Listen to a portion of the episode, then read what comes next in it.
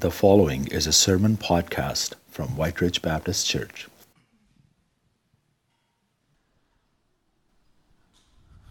Romans nine to uh, thirty to ten, verse four. What shall we th- say then? That Gentiles who did not pursue righteousness have attained it, that is a righteousness that is by faith, but that Israel who pursued a law that would lead to righteousness did not succeed in reaching the law? Why? Because they did not pursue it by faith, but as if it was were based on works. They have stumbled over the stumbling stone, as it is written, "Behold, I am lie- laying in Zion a stone of stumbling and a rock of offense, and whoever believes in him will not be put to shame." Brothers, my heart's desire and prayer to God for them is that they may be saved, for I bear them witness that they have a zeal for God, but not according to knowledge, for being ignorant of the righteousness of God and seeking to establish their own, they did not submit to God's righteousness. For Christ is the end of the law, for righteousness to everyone who believes. This is the word of the Lord. You may be seated.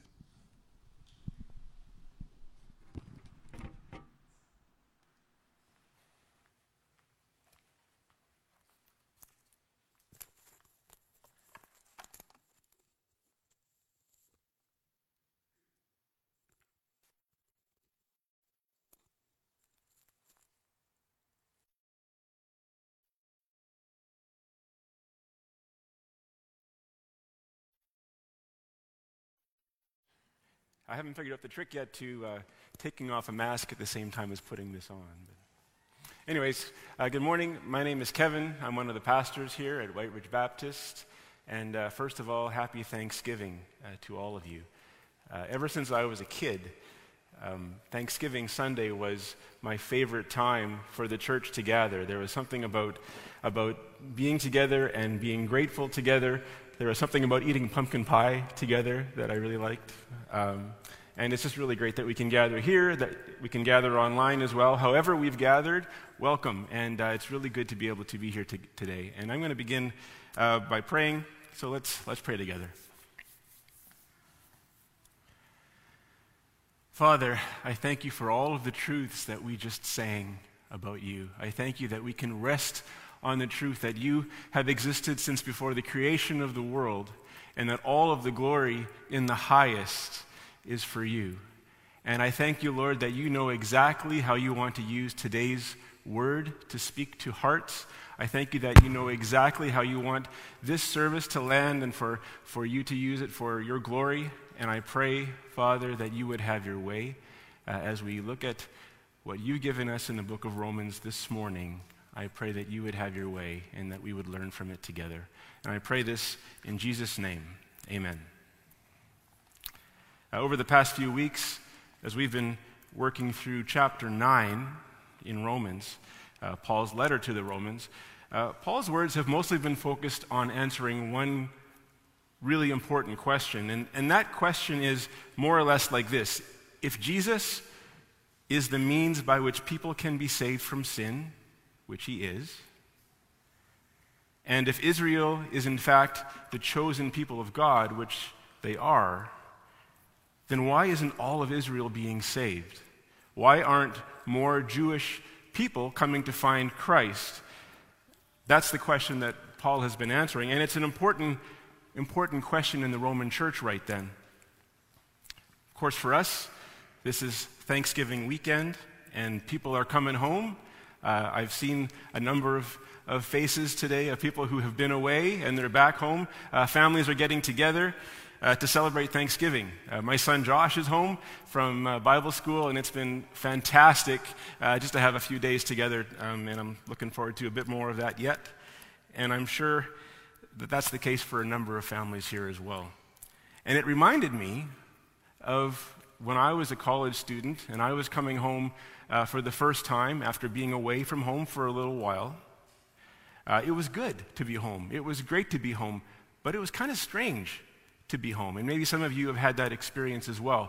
It was kind of weird because it had never occurred to me that when you go away, life kind of keeps going on. And people keep doing things, and they keep growing, and they're doing different, different activities. And so when you come home after being away for a while, you, so there's almost this sense that you have to fit in to what's already been evolving while, while you've been away. And, and it, that's a weird feeling. That's a strange thing to experience. And I think that that's a similar dynamic to what's been going on in the Roman church at the time of the writing of Paul's letter. You see, Christianity first came to Rome, uh, very likely, uh, right after the first Pentecost that we read about in Acts chapter two. Uh, there were many, many Jews from many, many places gathered in Jerusalem, and that's where they first experienced Christ, and then they all went home. And so many Christians who had been in Jerusalem went home to Rome, and now they're Christians. And so they begin a church. And so that's, that's how the church began in Rome. And over the next twenty years, under the leadership of these Jewish Christians, the, the church continued to grow, with some more Jews coming to faith and some more Gentiles who are, are not Jews also coming to faith. And, and the church continued to, to grow in this way until, in about forty-nine A D, about twenty years after the church began in Rome, uh, the emperor Claudius expelled all the Jews from Rome, and it's not completely clear why that is. There's some historical writings that lead us to believe that actually it had to do with Christianity, that there was some tension because some of the Jews were becoming Christians, and the Jews who were not Christians, there was, there was some tension there. And of course, the Roman authorities at that point, they didn't know the difference between Jew, Jews and, and Christian Jews, uh, and so all of the Jews were kicked out of, out of Rome at that time. And so you can imagine that this presented quite a change for the church in Rome. All of a sudden, the Jewish Christians who began that church and who had been very much a part of the leadership of that church and the growing of that church, they're not there anymore. And so for, for quite a while, uh, the church in Rome, which had begun, been begun by Jews, is now completely made up of Gentiles. The leadership is Gentile, uh, the flock was Gentile, and as the church grew, all of the new converts For, for a period of time, uh, were Gentiles. And so after about five years or so passed, and, and, and things kind of cooled down, and, and Jewish people were allowed back into Rome, and they started to trickle back to their home, and, and they found that the church that they had, had left was not the same church that they were coming back to. Kind of like college students coming home and finding that life's continued to go on without them being there. Things had changed quite a lot, and so you can probably imagine some of the tensions that started to develop uh, between these two different groups, and it was likely painfully clear, especially to the Jewish Christians, that there were a lot more Gentile Christians present than Jewish Christians. And so it would have been natural that they would be asking the question that Paul has been spending the last chapter we've been reading, that he's been answering. And that question again is, why were so few Jews coming to know Christ? After all, hadn't God promised Abraham that his descendants would forever be God's chosen people? Of course he did. Indeed he did. Way back in Genesis seventeen, God said to Abraham, "Behold, my covenant is with you, and you shall be the father of a multitude of nations. No longer shall your name be Abram, but your name shall be Abraham, for I have made you the father of a multitude of nations. I will make you exceedingly fruitful, and I will make you into nations, and kings shall come from you, and I will establish my covenant between me and you and your offspring after you throughout their generations for an everlasting covenant, to be God to you and to your offspring after you." And that seemed pretty clear to everybody who had read that. And so in our sermon series in these past few weeks, we've seen Paul methodically addressing some big questions that the Jews might have had in response to all of this. Questions like, and we've heard this in the last few weeks, has the word of God failed? And the answer was, nope. The scriptures had already made it clear that God's promise would come to include some people who were outside God's chosen people of Israel. So no, God's word had not failed. So was God being unfaithful to his promise? Nope. We heard last week how Paul quoted from the prophet Isaiah when the Lord said, "Though the number of sons of Israel be as sands of the sea, only a remnant of them will be saved." You see, God had made it clear that not everyone who was ethically a descendant of Israel was going to be included in God's promise to Israel. So no, God was not being unfaithful. So then, was it unjust of him that some Jewish people were excluded from the original promise while others weren't? Nope. In fact, as Paul points out, this is not about the exclusion of anyone, but rather about the merciful inclusion of some. Paul quoted Exodus in the last chapter we read, where God says, "I will have mercy on whom I have mercy, and I will have compassion on whom I have compassion." See, no one, no one deserves to be saved. And if God had shown compassion to no one, that would be just. But the fact that he extended grace to anyone is an act of mercy. So, so no, God is not unjust. And those were just some of Paul's arguments that we've been hearing over the past couple of weeks. And all of them have been in defense of God's sovereignty and God's character. And in today's passage, Paul is making a significant switch, uh, a shift in his argument. Uh, he's still answering the same question. He's still answering, why isn't all of Israel being saved? That's still the big question. But now, instead of defending the sovereign choices of God, he is pointing at human responsibility. He's going from talking about the sovereignty of God in election, in choosing who is going to be saved, to talking about our responsibility to choose the salvation of Christ. And so Paul, he makes no attempt to try to reconcile these two things. He just proceeds with an assumption that somehow they're both true. And that's the assumption that we've been proceeding with as well as we've been going through this passage. And I'm okay with that. I'm, I'm content to know that behind a curtain that I can't see, I can't see what's behind the curtain, God has a mechanism that he uses for how he seeks and saves the lost. And somehow that mechanism is dependent on both the will and the choice of God, and also the will and the choice of the people, of us. And however those two things shake hands, uh, the, ra- the reality of whatever's behind that curtain, it doesn't change the reality of what God calls me to.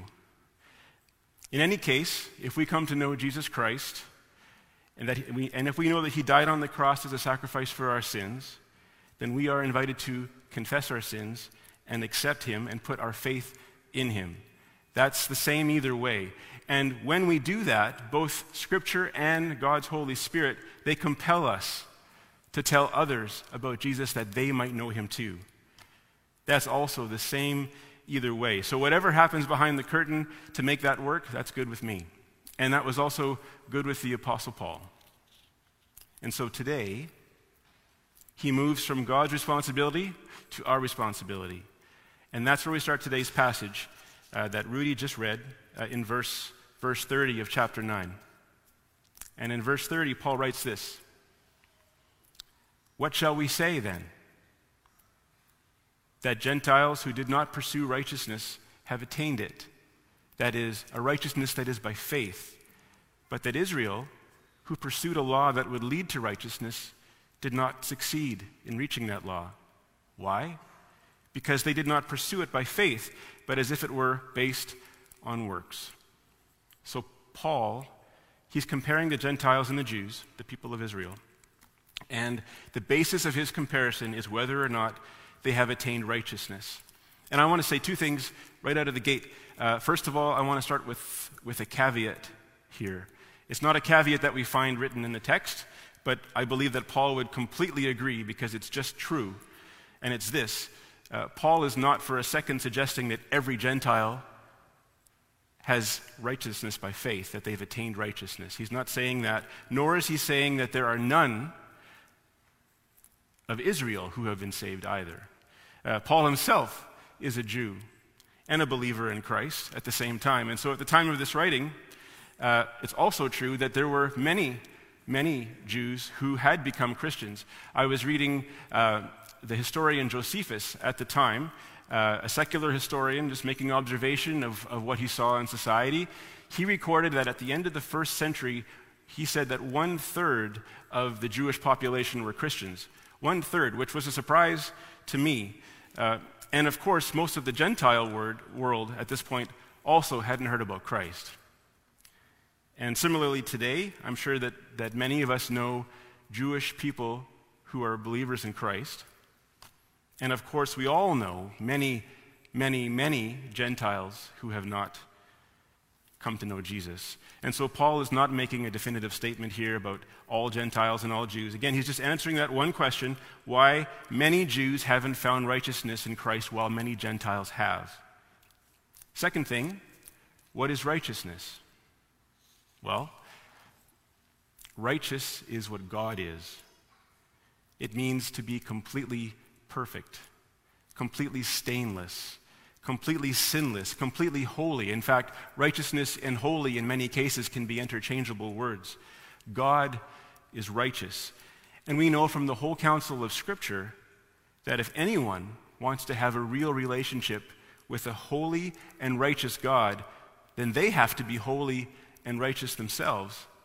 And we also know from the whole counsel of Scripture and from our experience that that's humanly impossible. And yet Paul is saying here that many Gentiles, having come from complete pagan and, and, and sinful backgrounds, having lived in blindness before, they are attaining righteousness. While many Jews, even if they have spent their whole life intentionally following God's law, they have not. So how, how can this be? Well, I want to point out two very important verbs in this paragraph, and they are in yellow on your screen. Uh, the first verb is the word attain, and the second is the word reaching. Uh, the Greek word used for attain is, is kataleben, and that means to hold something, to take hold of something, to have it, to have it in your possession. Paul says the Gentiles have taken hold of righteousness, without even pursuing it, he says, without even earning it. They are righteous before the Lord and therefore in true relationship with Him, not because of what they've done, but rather because of their faith, their faith in Jesus. And then he contrasts that with Israel. And the most important verb here is ephthasin, which can be translated as to reach. And this whole sentence about Israel compared to the sentence about the Gentiles is just a busy, busy sentence, because Paul is saying that Israel, they pursued, they pursued a law that would lead to righteousness, but they did not exceed in reaching that law. They kept reaching, but they haven't attained it. That word attain, they haven't, they're not holding it. They're just reaching for it, ever reaching, but not, but not holding it. And then, so what is the law? The law, most of you already know this. Uh, many, many, many years earlier, God gave Moses uh, a collection of rules that people were to follow. And these rules were how to live a life becoming of the people of God. Rules that described a life that was honoring of God. The Ten Commandments were part of these rules. Also various moral laws, social laws, purification laws, details about feasts and details about sacrifices. All kinds of things that people were to follow. Uh, There were apparently six hundred thirteen commands in the law of Moses. And obeying every command, every rule, seeking forgiveness for every mistake was the only way to practically live a perfectly righteous life in the eyes of God. And no one, no one has ever done it except for Jesus. No other human being has ever lived a perfect life according to the law of Moses. And the law of Moses never intended for anybody to live a perfect life. The law of Moses was never meant to save anyone. It's the opposite, actually. The law was meant to show us that we need saving so that we can put our faith in Christ. In Romans three, verse twenty, Paul said, "For by works of the law, no human being will be justified in his sight, since through the law comes knowledge of sin." God gives us knowledge of our sin through His law. God gave us the Mosaic law so that it would be clear that we cannot possibly, possibly be righteous on our own. And so in that way, the law is meant to lead us to, to Jesus. In Galatians chapter three, Paul writes in his letter to the church in Galatia, "So then, the law was our guardian until Christ came, in order that he might, that we might be justified by faith." I'll say that again. The law was our guardian until Christ came, in order that we might be justified by faith. And this is something, something kind of cool.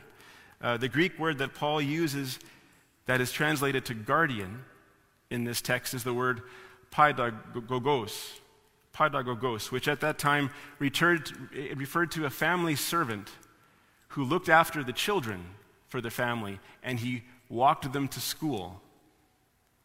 That's cool, because the law was our paidagogos, delivering us to Jesus, taking us to school, taking us to Christ, that we might put our faith in him.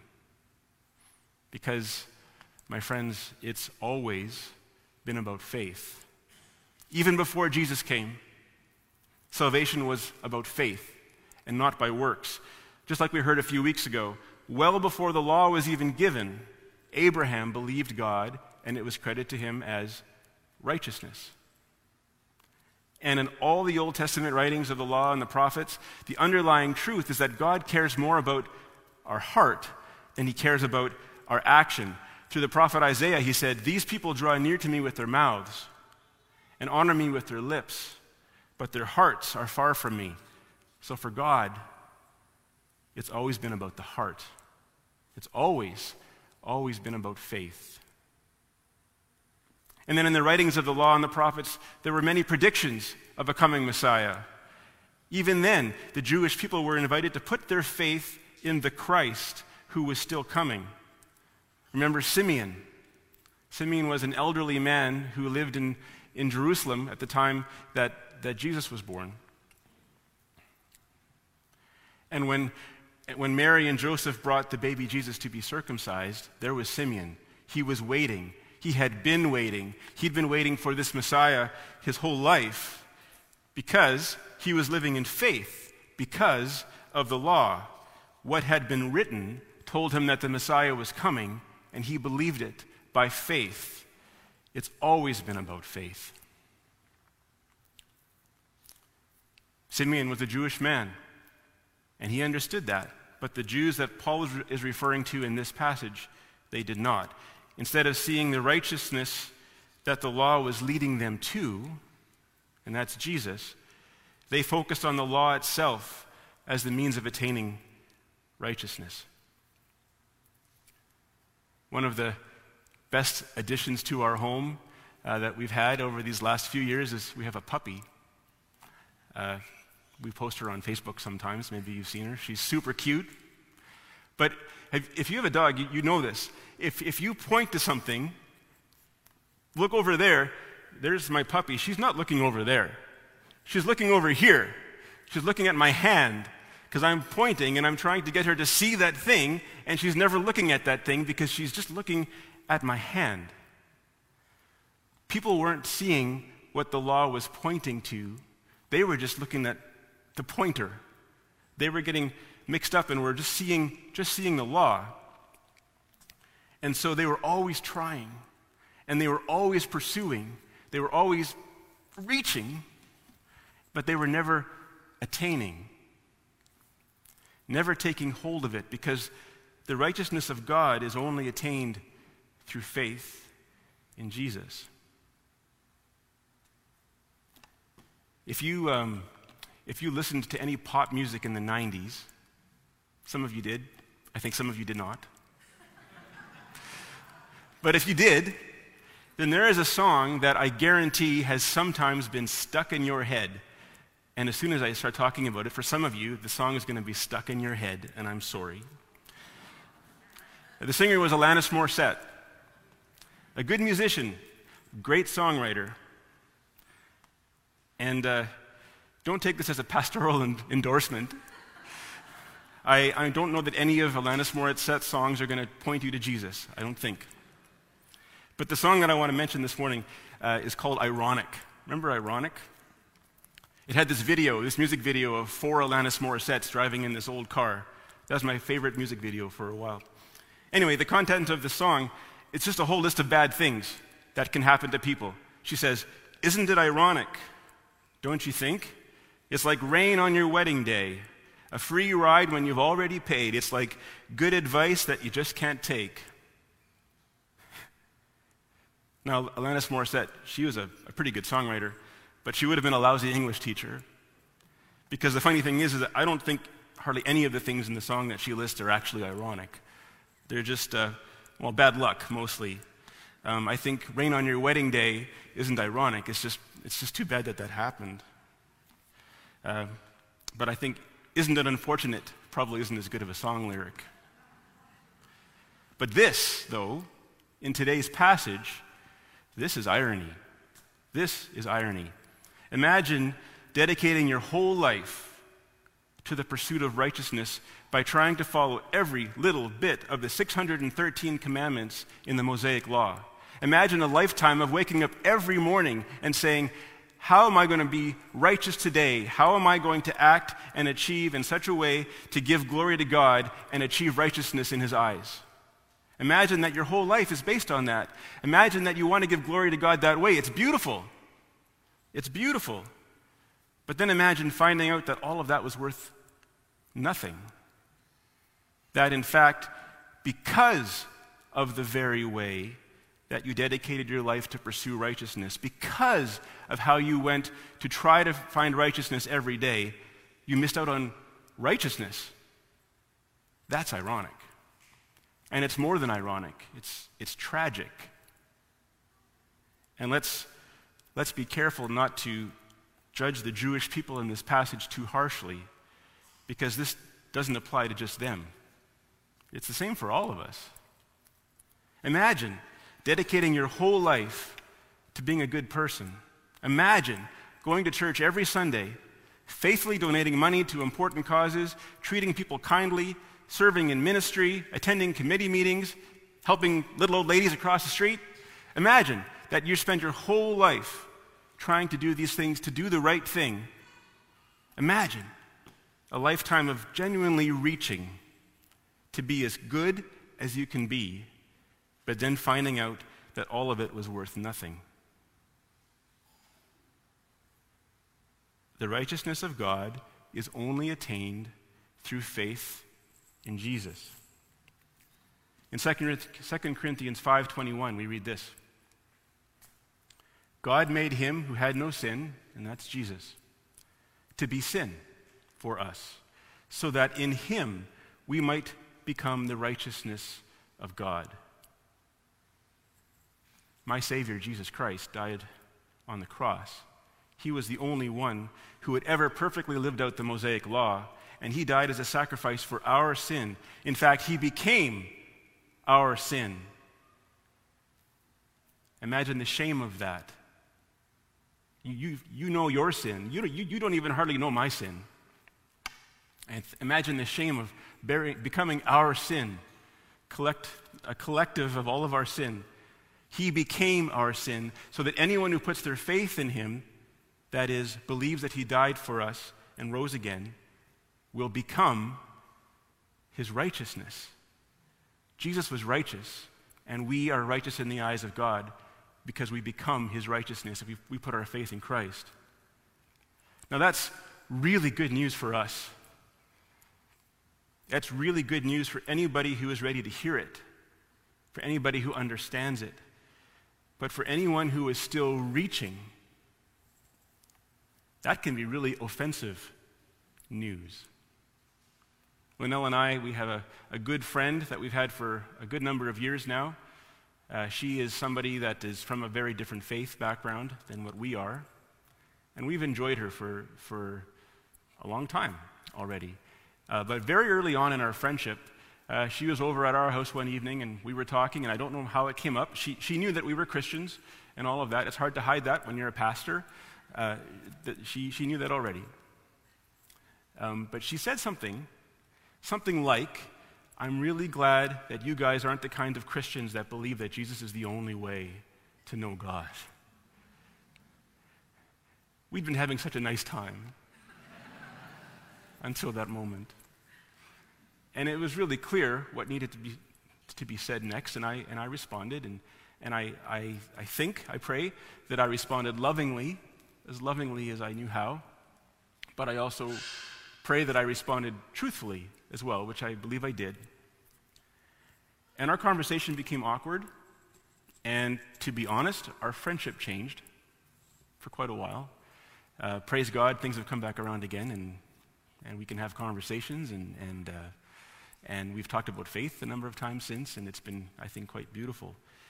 But uh, but it was tough, because for anyone reaching for righteousness, rather than attending, rather than attaining righteousness, the good news of Jesus can be hard to hear. That is why, uh, in verse thirty-three, Paul shares this quote from Isaiah, spoken by the Lord: "Behold, I am laying in Zion a stone of stumbling, and a rock of offense, and whoever believes in him will not be put to shame." Paul, he's painting a picture, if you can imagine it, he's painting a picture of, of a roadway, and people are walking down this road to find righteousness before God. And in the middle of the road, there's this stone, there's this rock, and that rock is Jesus. And the ones who are intent to somehow create their own righteousness through their works, through their deeds, through doing the right thing, through helping others, through, through whatever it might be, none of these travelers recognize the stone for what it is, and so they, they miss it, or they stumble over it, never reaching their goal, never knowing righteousness, and never knowing God. And then there are others, equally self-righteous, who are told about the stone, or they see the stone, but they are offended by the stone. They shake their fists at Jesus, and they say, "How dare you tell me that I am sinful and that I need you to forgive me?" For them, the stone in the road is a rock of offense. But then there are the ones who recognize the stone as being Jesus, and they realize that they can just leave everything there on the rock, and their journey is done. They can be righteous in God's eyes if they just rest right there. They will know the peace of abiding in Christ, and they will not be put to shame on that last day. And I love that Paul uses this particular analogy, because this is cool. He literally, literally himself was on a roadway where he met Jesus Christ. Remember? We read in Acts chapter nine, Paul himself had been a legalistic Pharisee. He was zealously following the Mosaic law in pursuit of his own righteousness. And he believed with all of his heart that Christians deserved to be punished for their faith, because they were, they were spreading the wrong message. They were telling people that the law wasn't what you focused on anymore. And he was so dedicated to the law that he wanted the prison, uh, Christians to be, to be rounded up and put in prison. And that's what he was doing that day. He was on his way to Damascus to find Christians, and so that they could be arrested and that they could be, be tried, and, and whatever would happen next. And from that day on, oh, and, sorry, and on that day, on the road to Damascus, Paul encountered the risen and the living Jesus in all of his glory. And Paul's eyes were literally blinded, but he saw for the first time that day. What he came to see was that everything in his life that he had been building for his own righteousness didn't matter. It wasn't worth anything. And on that day, instead of stumbling over the stone, instead of walking away from the stone in offense, Paul rested on that stone and put his faith in Jesus Christ. And after that day, he could say, just as he writes in Philippians three, if any, this is, these are Paul's words, "If anyone else thinks he has reason for confidence in the flesh, I have more. Circumcised on the eighth day, of the people of Israel, of the tribe of Benjamin, a Hebrew of Hebrews. As to the law, a Pharisee. As to zeal, a persecutor of the church. As to righteousness under the law, blameless." As blameless as he humanly could possibly be. "But whatever gain I had, I counted as loss for the sake of Christ," he said. "Indeed, I count everything as loss because of the surpassing worth of knowing Christ Jesus my Lord. For his sake I have suffered the loss of all things and count them as rubbish, in order that I may gain Christ and be found in him, not having a righteousness of my own that comes from the law, but that which comes through faith in Christ, the righteousness from God that depends on faith. And so, in today's passage in Romans, when Paul writes about people who are reaching instead of attaining, he is writing about people who are exactly like he used to be, exactly like we would be if we didn't know Jesus. And that is why Paul goes on to say what I think is at the heart of this passage. I wrestled with this passage. I wrestled and wrestled with this passage. But I, one of the turning points for me was when God showed me what I believe is the heart of this passage, and it's this. Brothers, and, and listen to Paul's heart here. Brothers, my heart's desire and prayer to God for them is that they may be saved. For I bear them witness that they have a zeal for God, but not according to knowledge. For being ignorant of the righteousness of God and seeking to establish their own, they did not submit to God's righteousness. Do you hear his heart when he says that? I think he's crying when he writes that. When Paul says, for I bear them witness, he knows what it's like to be in their shoes, because he was in their shoes. And so he is saying with all compassion and with all empathy, they have a zeal for God. They have a real zeal for God, but just not according to knowledge. They're not submitting to God's righteousness. And that's a rejection of, of Christ. But they don't understand. They just don't understand God's righteousness. They don't see it yet. And so Paul isn't saying this to be condescending. He's not saying this to be patronizing. It is clear that his heart genuinely hurts for those who do not know Jesus, and he is saying that he is praying for them. If you are a believer in Jesus Christ here this morning, you undoubtedly have others in your life, family or friends or, or co-workers, who are not believers. It might even be that sometimes you experience tension or conflict in your relationship because of the difference in belief that you have with somebody that you love. I think Paul's encouragement to us today is that we never patronize. We never see or treat others as lesser than. We never write anybody off, and we never avoid them. But we pray for them. And then we pray some more, and then we keep praying. Loving everybody where they are at, and also lovingly speaking the truth whenever the opportunity is there. And if you're here this morning, and you're not a believer in Jesus, or if you're online with us this morning, and you found us here, but you're not a believer in Christ, first of all, welcome here. You are welcome here anytime. It's good to have you in our midst. Second of all,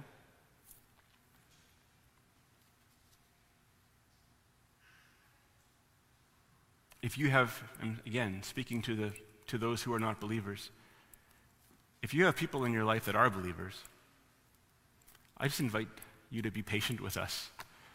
Uh, we don't always know the right thing to say, and we certainly don't always know the right thing to say and when to say it. But we just want you to know Jesus, because you really need him. Because Jesus Christ is the end of the law for righteousness to everyone who believes. And that statement, that's the last statement in this passage. That could be a whole sermon in itself.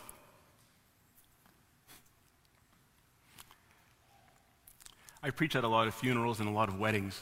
That's mostly where I do my sermonizing. I don't do a lot of Sunday mornings.